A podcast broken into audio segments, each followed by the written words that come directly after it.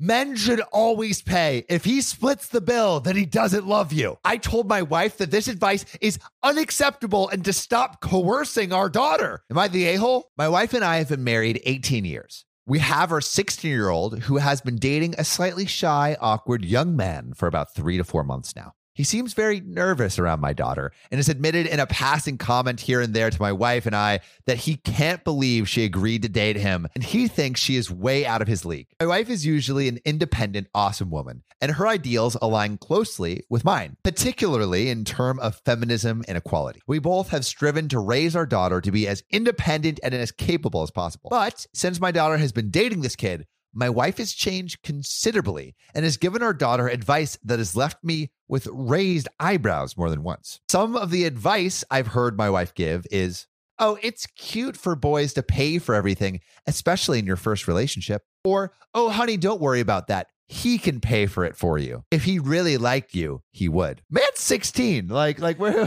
where, where do you think he's getting this cash? He's just taking it from his parents. I've tried to balance this out by telling my daughter straight away two people in a partnership should be contributing equally.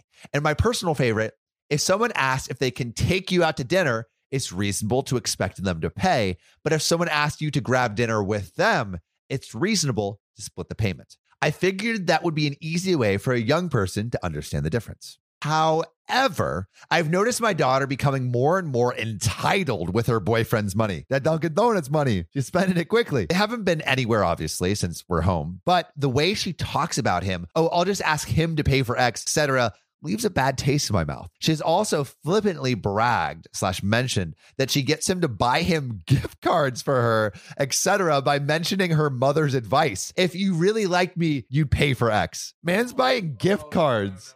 This feels like a scam. This feels like like a catfish, bro. I spoke to my wife privately and told her my concerns. She insists it's a rite of passage for girls, and it's cute that she should feel a guy is completely spoiling her. I told her that it's not cute for her to be thinking it's acceptable to view relationships as personal ATMs. And my wife became very angry with me and is now calling me an a hole with a lot of hostility. Am I the a hole? That's so terrible, and and it's and I think it also cheapens the relationship. You are a piggy bank to me. You know, You life's unfair for us fellas sometimes. know. Oh, it's so hard being with the patriarchy.